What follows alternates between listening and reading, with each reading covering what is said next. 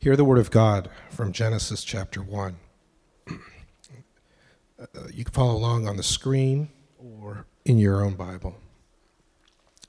Genesis chapter 1, 1 through chapter 2, verse 3. In the beginning, God created the heavens and the earth. The earth was without form and void, and darkness was over the face of the deep.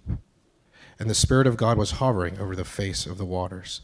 And God said, let there be light. And there was light. And God saw that the light was good. And God separated the light from the darkness. God called the light day, and the darkness he called night.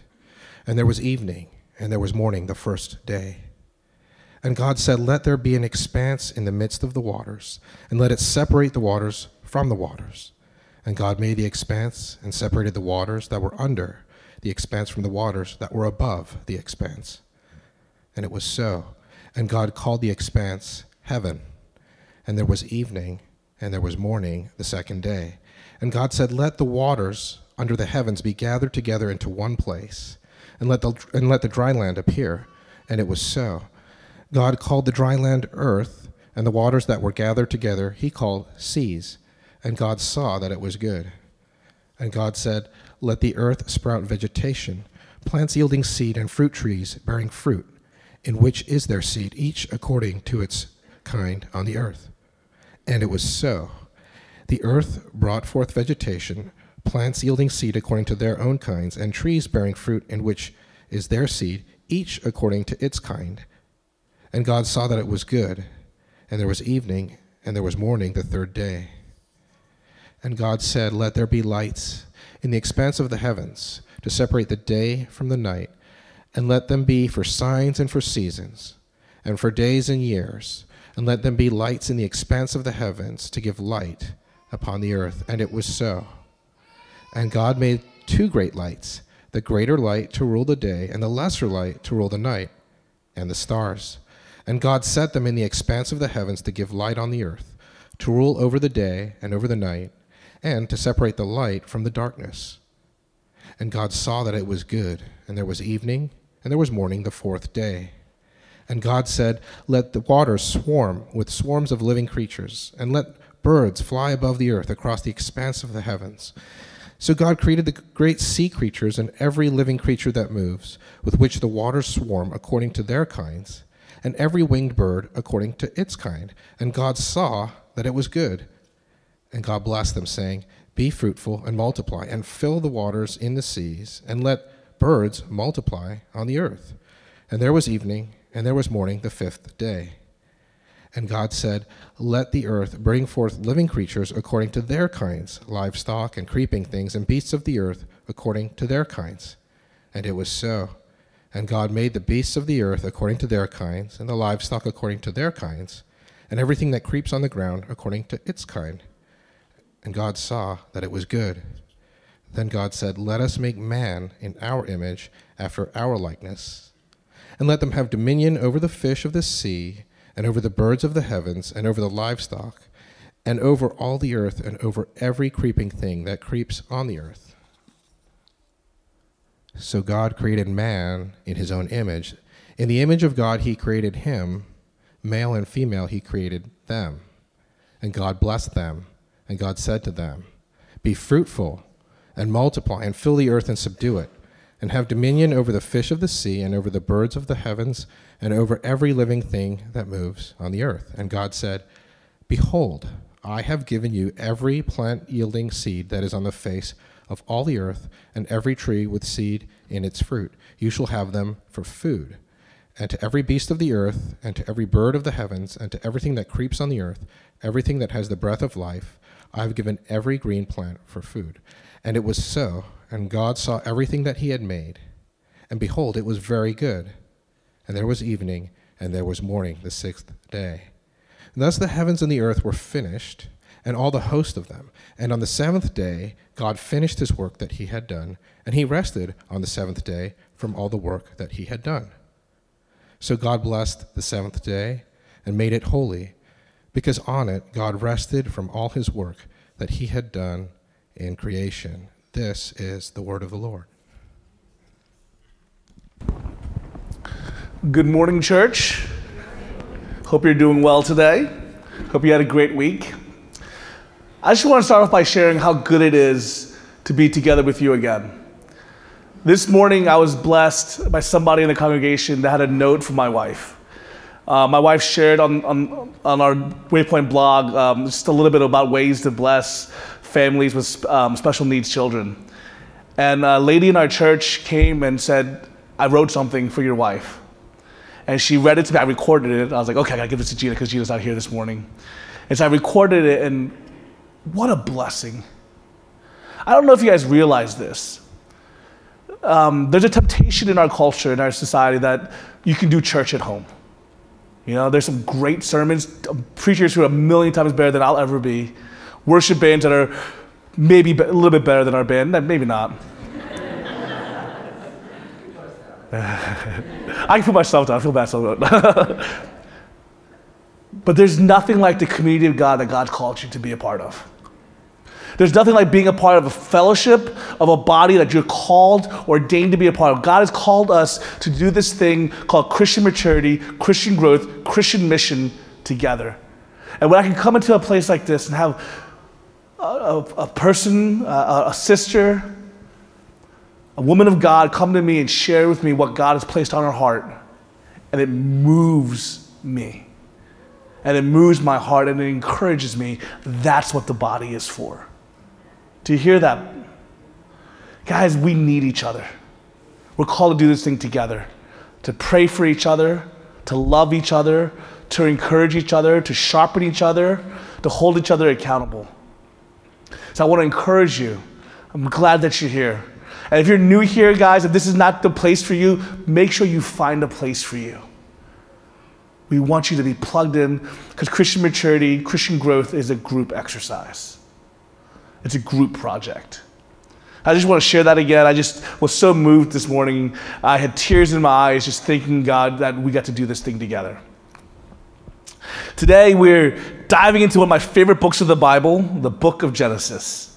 I love it so much. It's Genesis means origin or beginning. And this book, the book of Genesis, lays the groundwork not only for the book of Exodus, which obviously comes next, but also for the rest of Scripture. Matthew Henry, a long time ago, said Genesis is a name borrowed from the Greek. It signifies the original or generations. It's the perfect title for this book because it's a history of originals, the creation of the world the entrance of sin and death into the world, the invention of the arts, the rise of nations, and especially the planting of the church and the state in its early days. It is also, Henry said, a history of generations, the genealogies of Adam and Noah and Abraham and the other great patriarchs. the book, of course, begins with God's creation of the world. But early chapters record three low points in primeval history the fall, the flood, and the sin at Babel. And in each of these instances, God responds in both judgment and grace. So, the very first chapter of Genesis, as he is acknowledged to be creator God and sovereign Lord, he's, God's also shown to be God of justice and mercy simultaneously. This book, Genesis, can, just for your kind of orderly way of looking at it, can be divided into two main parts. The first 11 chapters is what my professors and scholars call primeval history. then from chapters 12 through 50, we have the history of the patriarchs. So, first 1 through 11 is what we call primeval history, and then 12 through 50 is what we call the history of the patriarchs. The stories of what happened in, in the world before the time of the patriarchs, and then the focus on the four particular patriarchs.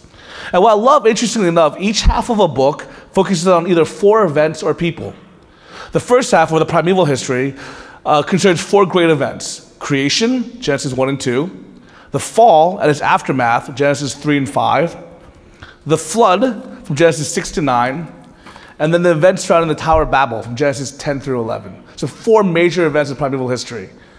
But the second half of the book covers all patriarchal history, focused on four people, four great patriarchs. Focus on Abraham, then it focuses on um, Isaac, then it focuses on um, Jacob, and finally it focuses on Joseph. So, four major events in the primeval history, and four major patriarchs that it focuses on. And I love it because this sets the stage, sets, sets in motion and themes that are used throughout the Bible. But actually, some of these themes are actually only not, not even used in the rest of the Old Testament, but saved to usage in the New Testament. Specifically, like I mentioned last week, I told you about the prof- uh, pastor that I had that I wanted to study the book of Revelation under. And he said, You'll never understand the book of Revelation if you don't understand the book of Genesis. That we need to know the beginning. Beginnings tell us a lot. They convey so much. Even the very first line of a beginning of a book or a movie can convey a tone or a mood or where we're going. So I'm gonna play a little quiz, a little game with you guys, okay? I'm gonna say a beginning from a movie or a book. And you guys have to shout out the name of the book or the movie. Fair? Sound good? This is your chance to show off, guys. All right? Call me Ishmael.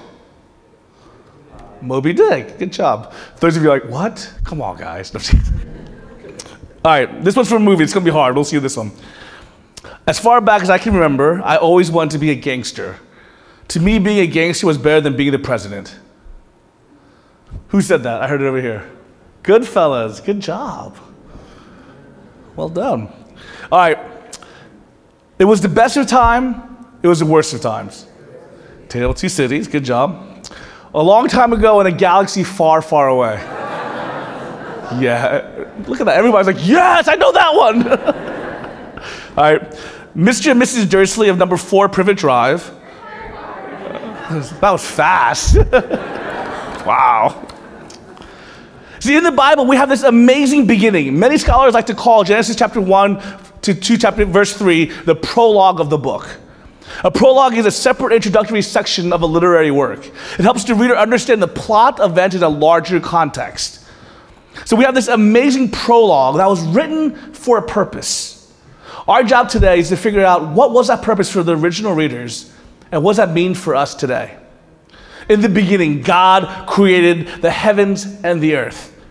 The first statement, the main point of the prologue is I think is established right away. The first thing Moses wants his people to understand, the first main point of the Bible, brings us face to face with the ultimate reality God. No surprise that God Himself is the subject of the very first sentence of the Bible. And if we miss the significance of that, we've missed everything. God is the ultimate reality, the one true God. It is that reality which drives all of our understanding, and that's one, one of the great lessons that we can learn in this passage. God created out of nothing. He is the source of all, He is the source of all reality. The problem is, as we enter into this book of Genesis, most of us in our modern Western world and, a way of thinking is we don't actually read the prologue of Genesis correctly. We miss what this prologue is because we think it's the same as the rest of Genesis, and we think of Genesis as supposed to be like a history book or a textbook. So we come to the book of Genesis with the typical questions that we have about um, evolution, or 24 hour, literal 24 hour days, or how old is the earth. Am I right? How many guys are like, ooh, we're talking about Genesis? Maybe I'll learn those lessons. Anybody? Raise your hand, be honest.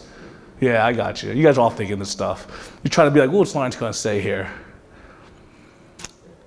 An awful lot of the Bible is what we call historical prose narrative.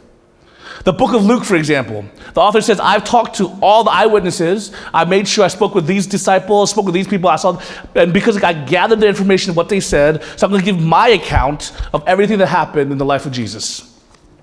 That's historical prose narrative, and you read it in such a manner. But when you open the book of Psalms, what do you have? You have poetry, you have songs. And the poetry makes itself known by its strophic, which is, this is, this is where my English background comes in, strophic nature, which means repetition or refrains, also by parallelism. The Hebrew poetry was marked by parallelism and pattern, repetition, and parallelism. So it's very easy generally to read through the Bible and see where it is poetic, book of Psalms, where you don't interpret things literally, or where it is historical prose narrative, in which case you read it literally. There are a few places like the book of Ecclesiastes where you're like, huh? Uh, not sure how to read that, but okay. But most of the time, signals are there.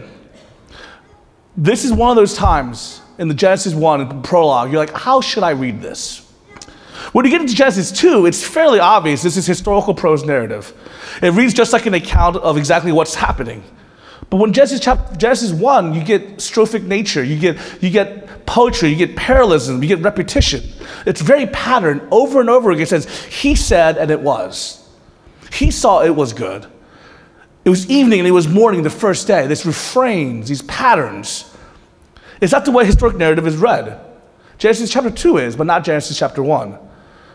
And so, what Tim Keller and other uh, scholars would say here is that they believe chapter 1, this prologue, is not a history of exactly what God did, but a song or a poem about what God did. The history starts in Genesis 2. So, for example, Exodus 14 is the historical narrative of crossing the Red Sea, but Exodus 15 is Miriam's song about it. And so these scholars would say that prologue, verse, chapter one is a prologue that's not a history of what God did, but it's a poem of what God did. Possibly this is what we have here. This is some what scholars believe. A prologue or a song or a poem that's going into the narrative. That's one view. There's other views. The other view says that even though Genesis 1 is strophic in nature, it's not necessarily meant to be poetry. Um, it's meant to be taken literal, therefore, everything in it is literal. Regardless of how we interpret Genesis chapter 1 or how we view the days of creation, that's not what was meant and that's not what was importantly conveyed by the author. The important theme to note is that we agree that it shows the orderliness of creation out of chaos by an all powerful creator. I mean, one could hold to the view that it's a literal 24 hour day, or one could hold to the view that it's a poem and isn't making a single statement about how many hours are in a day. That's not what's important out of this text. What is important out of this text is that we clearly and plainly see that God is creator. He's not been made, He is creator in and of Himself, and He makes order out of chaos. Does that make sense? Are you guys with me so far? Yes? I like nodding heads. Nodding heads work for me because you guys are not the type that's going to be like, mm, amen, oh God. That's not most of you guys. So nodding heads will work for me, okay? If you were the other way, I'd go with that too. Either way, I'm good. That's right, go for it. Matthew Henry says this. The first, of the, the first verse of the Bible gives us a sure and better, and better, a more satisfying and useful knowledge of the origin of the universe than all the volumes of the philosophers. The lively faith of a humble Christian understands this matter better than the elevated fancy of the greatest minds. I love this idea because this is what this is what philosophers are searching for, right? This is questions of existence. Right? How are we here? How are we made? You can argue ontological, teleological, you can argue existential, you can argue all these arguments, but the question comes down to the humble Christian mind that just accepts by faith that we're looking here in the beginning of Genesis is that we are here because God created. Out of chaos, He created. And we cling to that. Now, in this prologue of Genesis, I want us to see three major points. One, God shows his order and design. Two, God shows his goodness in creation. And three, God shows his delight in creation. Now, we don't have time to go through each verse of Genesis 1, the prologue, verse by verse. If you have any specific questions, ask any of the women who took part of the Jen Wilkins study, and they'll answer those questions for you. Okay, so go to them. They know it better because that Jen Wilkins study was incredible and they, they just know it. Okay, so ask any of them who went to that study. But what I want you to see and what I believe the Israelites would have seen right away is this beautiful orderliness. It's design that was intentional in creation. The process of creation followed a pattern, had an announcement, a commandment, separation, report, naming, evaluation, and chronological framework. What I mean by that is announcement God says, each event occurs according to God's expressed will and through the agency of His word. This speech signifies that God is intimately bonded to His creation. So there's an announcement. that there was a commandment let there be. Let there be. Then there was a separation dividing day and night, waters and land. Boundaries are separated. Boundaries here, what are these separation doing? It's once again making order out of chaos. Show that boundaries are good. And there's a report, and so God made it and so God made it so, and so it ha- or it was so. Then there was a naming, and He called it. This is indication of dominion and reveals God as supreme ruler. This is indication of dominion. Adam was given this dominion, wasn't he? Adam was told a name. So this idea of naming gives dominion over. Then there was evaluation. God saw that it was good. Everything satisfies God's purposes. Then there was a chronological framework, ending of each day. God does not create in time, but with time. The careful use of numbers throughout this account attests to God's logical and timely shaping of creation. He chose to use days, He chose to use time. This process of creation, coupled with the way the days fit and complete each other, shows God's orderliness. Days one through three match up perfectly with days four through six. What was made in days one through three was completed and expanded in days four through six. Action escalates with the days. The first three, three days are a simple movement from light to dark, from firmament and seas to vegetation. Within the second three days, there's an eruption sun and moon and sky, birds and fish, and land animals. Bruce Waltke says the entire account is unified by a basic week time structure. And I say week as in W E E K, week time structure. Structure affirms the consonance and symmetry, the harmony and balance in God's world. This beautiful account of the beginning is comforting the people of Israel by letting them know that God has a purpose. God is designing.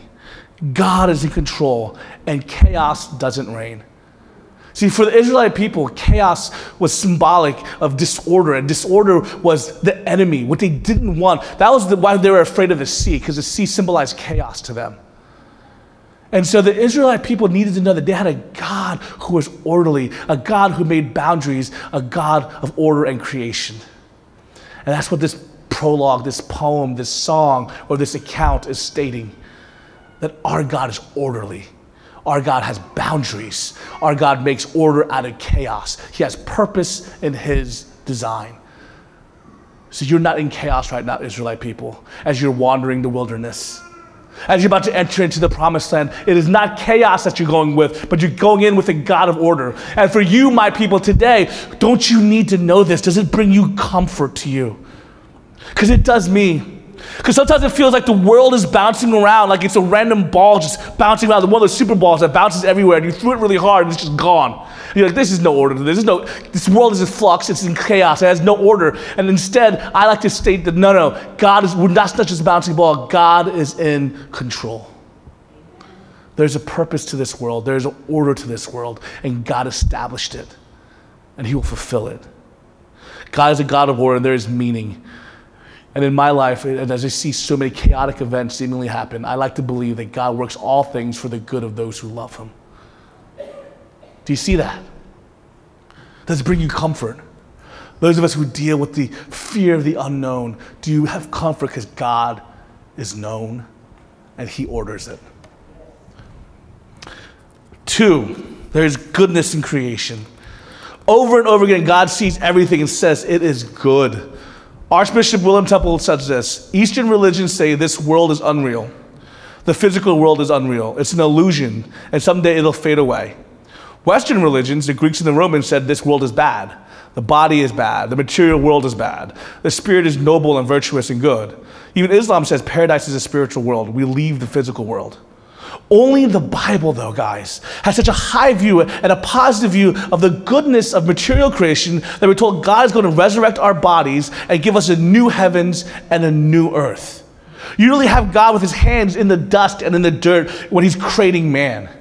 And what's amazing for the Greeks, it's amazing for Eastern religion. Walter Brueggemann says this it was intellectually, intellectually revolutionary for the book of Genesis to come and say the material world is that good.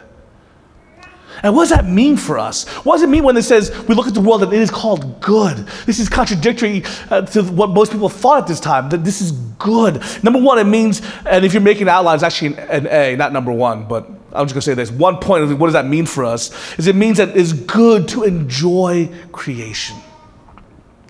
Do you know that feeling that you get when you look out over the Grand Canyon or when you see a perfect sunset over the beach? Or that when you're in the mountains and you see the tops of the clouds, that kind of, ah, look at that. Right? You know that feeling you get? What a, you look around, you say, wow, what a wonderful world. God made the world good and He made it for His glory. He wants us to see and enjoy the world He made. Do you hear that? He calls it good. We need to see the handiwork of an amazing God when we see and enjoy the world He made. But in balance to this goodness in creation is that it is finite. In the creation account, it's made clear that the main object, the main point of the passage, is not creation itself, but the one creating. He announces, he commits actions, he pronounces. This is to ultimately show that creation, while good, is still finite, and the main point is God Himself.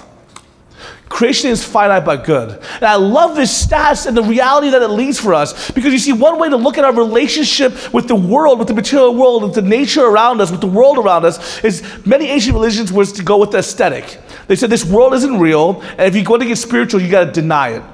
Don't enjoy it. Pleasures isn't good for you, it's corrupting. Don't enjoy the things of this world. Deny yourself. That's one way to look at it. The material world is bad, nature is bad, everything is bad. So let's deny ourselves and live in this world. Other religions, other thoughts, and even secularism today is this kind of this materialistic idea that this is all we have. This world is all we have. Therefore, people essentially need to worship physical pleasure or wealth or sex or money or power. This is all you have. You live for. You live for money. You live for the pleasure. You live for what you have now. It's almost a, a this one way or the other, extreme versions. And it's how we look at it. It's how we view the world. Is it, is, it, is it all good or is it all bad? But what we as Christians have is this incredible balance that we say it is good, but it is finite. It is good, but it points us to something better. Does that make sense? You guys with me so far? The goodness of creation at the same time, the finiteness is what this balance is. It means that you can enjoy it and you can walk away from it. If it or something is taken away from you, it doesn't destroy you. You can go for the good parts of the material world. You can go for pleasure. You can go for food, ordinary comforts, but you have to do without them, and it's all right. You're not crestfallen. You're not destroyed if you're denied the pleasures of the world because it just points you to something better. So, in other words, the idea of making money. Go and make money. Do great things with it. You can do amazing things in the world with it. But if you don't have it, you should clearly be able to say, Oh, but I have God. And if you do have it, you should clearly be able to say, Oh, but it just points me. It just allows me to do more with what God's given me. But because I have God, it is good. Enjoy the good things this world has to offer. It glorifies God when you do when you do it well. But if you can't, can you say, "Oh well, I have all I need in God"? If you can, if you can do this, it changes your whole view of creation. Guys, can I just try to wrap around like this for you, really quickly? Is that if you truly understand that the world is good, but it's also finite and it's meant to point you to God, that it truly is the way for you to enjoy the world while giving glory to God. You're not addicted, you're not attached, you're not dependent upon what the world has to offer. So then you can actually enjoy it. I um, had some friends of mine just got back from Disney. And Disney is one of those experiences where it's like, like it's one of those like magical, like crazy, like everything is awesome and the people are the nicest people and like literally like am I right? Who's been to Disney before? Anybody been to Disney? Right? Everybody's so nice there.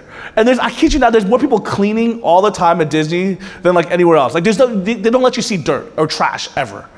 And it's an incredible experience. And your kids go to Disney and your kids are on a high. But the reality is what happens when you go to Disney and then you, what happens afterwards? You have to come back home. And you're like, oh, there's no fun rides everywhere. Oh, um, nobody's cleaning up all the time after me. oh wait, my kids are not always happy all the time. You know, like it's there's a reality. Oftentimes, here's what happens in life: we live for the highs, right? Everybody's working for the weekend, right? You live for the highs. And the problem is, that you have one option. You have one option is you live for the highs, and you're like, okay, I just need the next great thing that I can enjoy in creation. I need that next vacation. So I'm just gonna live, live, live for that next vacation. Or I live for live for that next Disney trip. Or I live for the next beach trip. And you live for those high moments, right? And that's what you crave, that's what you need, you're dependent upon it. The other option is like, well, you know what? It's all bad. It corrupts me completely. I'm just to deny all of it. I don't want those highs because the highs make my lows seem so terrible. I don't want to live in those lows. Right? I hated when I came back from Disney and it's just, just rough. So I don't even want that roughness. So I'm just going to deny all of it. Those are pervading philosophies that exist in the world. But as a Christian, because we're not dependent upon the highs, because without the highs, who do we still have? We have God. And we can actually enjoy the highs, live in the nose, because we always have God. We have the right perspective on creation. We get to be people who are unique and different. Do you get that? you're a Christian, how attractive is living like that? People who love creation, love to laugh, eat, play, steward well, but isn't dependent upon it. That's who you are as a follower of Jesus. You enjoy creation, but know that it is finite and know that it paints a picture of what is to come. Simone Weil, the French philosopher and activist, wrote an interesting essay about the beauty of the world. She says, The love we feel for the splendor of the heavens, the plains, the sea, and the mountains, for the breath of the winds or the warmth of the sun, this love of which every human being has at least an inkling. In other words, the beauty of the world is an incomplete, painful love because the beauty of the world makes us yearn for some universal beauty behind it that does not seem to respond to us. It's much, much like for me, the beauty of the world is much like the beauty of a love song that is loving and yearning for the return of a great love. Uh, you know those great love songs that's like, I love you and I miss you and I can't wait for you to come back. We see the beauty of creation singing this longing song of completion. Nature is reflecting the glory of God. It's reflecting the goodness of God. It's speaking to us of the greatness of God because it's so gorgeous. We want to enter in, but we can't because there's something wrong with our relationship with God. For those of us who know Christ knows that this longing will one day be fulfilled. And Jesus will consummate his kingdom. And all that went wrong will be made right. Creation paints a picture of what is to come. Creation is like this beautiful longing love song. And what I pray that it does for your heart today is that it paints this picture of this beautiful love that will one day be consummated, that will one day be brought to fruition, that will one day come together. Now, for those of you who don't know Jesus, my prayer for you today is as you look at the beauty and wonder of creation and you hear that longing love song in it, this, this almost like it's so close. I can see the beauty of creation. It's almost so right. There's something missing. Can I tell you what's missing is that there is sin in this world and Jesus Christ has come as redemptive answer to that problem and you can know him. And so instead of this longing love song that's almost so close that you wish you had, it now becomes a, a confident yearning, a confident waiting for that he will come back. See, there's a difference between, oh, I wish I could have that love song, I wish I could have that love, to a difference of, I know I have that love. And that could be yours in Jesus. Third main point God delights in his creation. God looked at his creation each and every day and made a pronouncement. He called it good. At the end of creation, he did something else that is so incredible. He rested. Now, what does that mean? Did he take a nap? You know, God's like, oh, that was, that was t- tough work. I'm going to take a nap real quick. Um, I need to rest a little bit. No. God wasn't tired from creating, He chose to rest. By that I mean, I believe he chose to stop creating and enjoy his creation. Now, this is an imperfect analogy, but I'm just gonna give it to you anyway. It's like a child who's working on a big Lego project. You know, a child making a Millennium Falcon. And when that child was finished putting the Millennium Falcon together, he stopped and just enjoyed it. He's like, oh, look how this, it's pretty awesome. God has pleasure in his creation. Psalm 104 31 states, May the glory of the Lord endure forever. May the Lord rejoice in his works.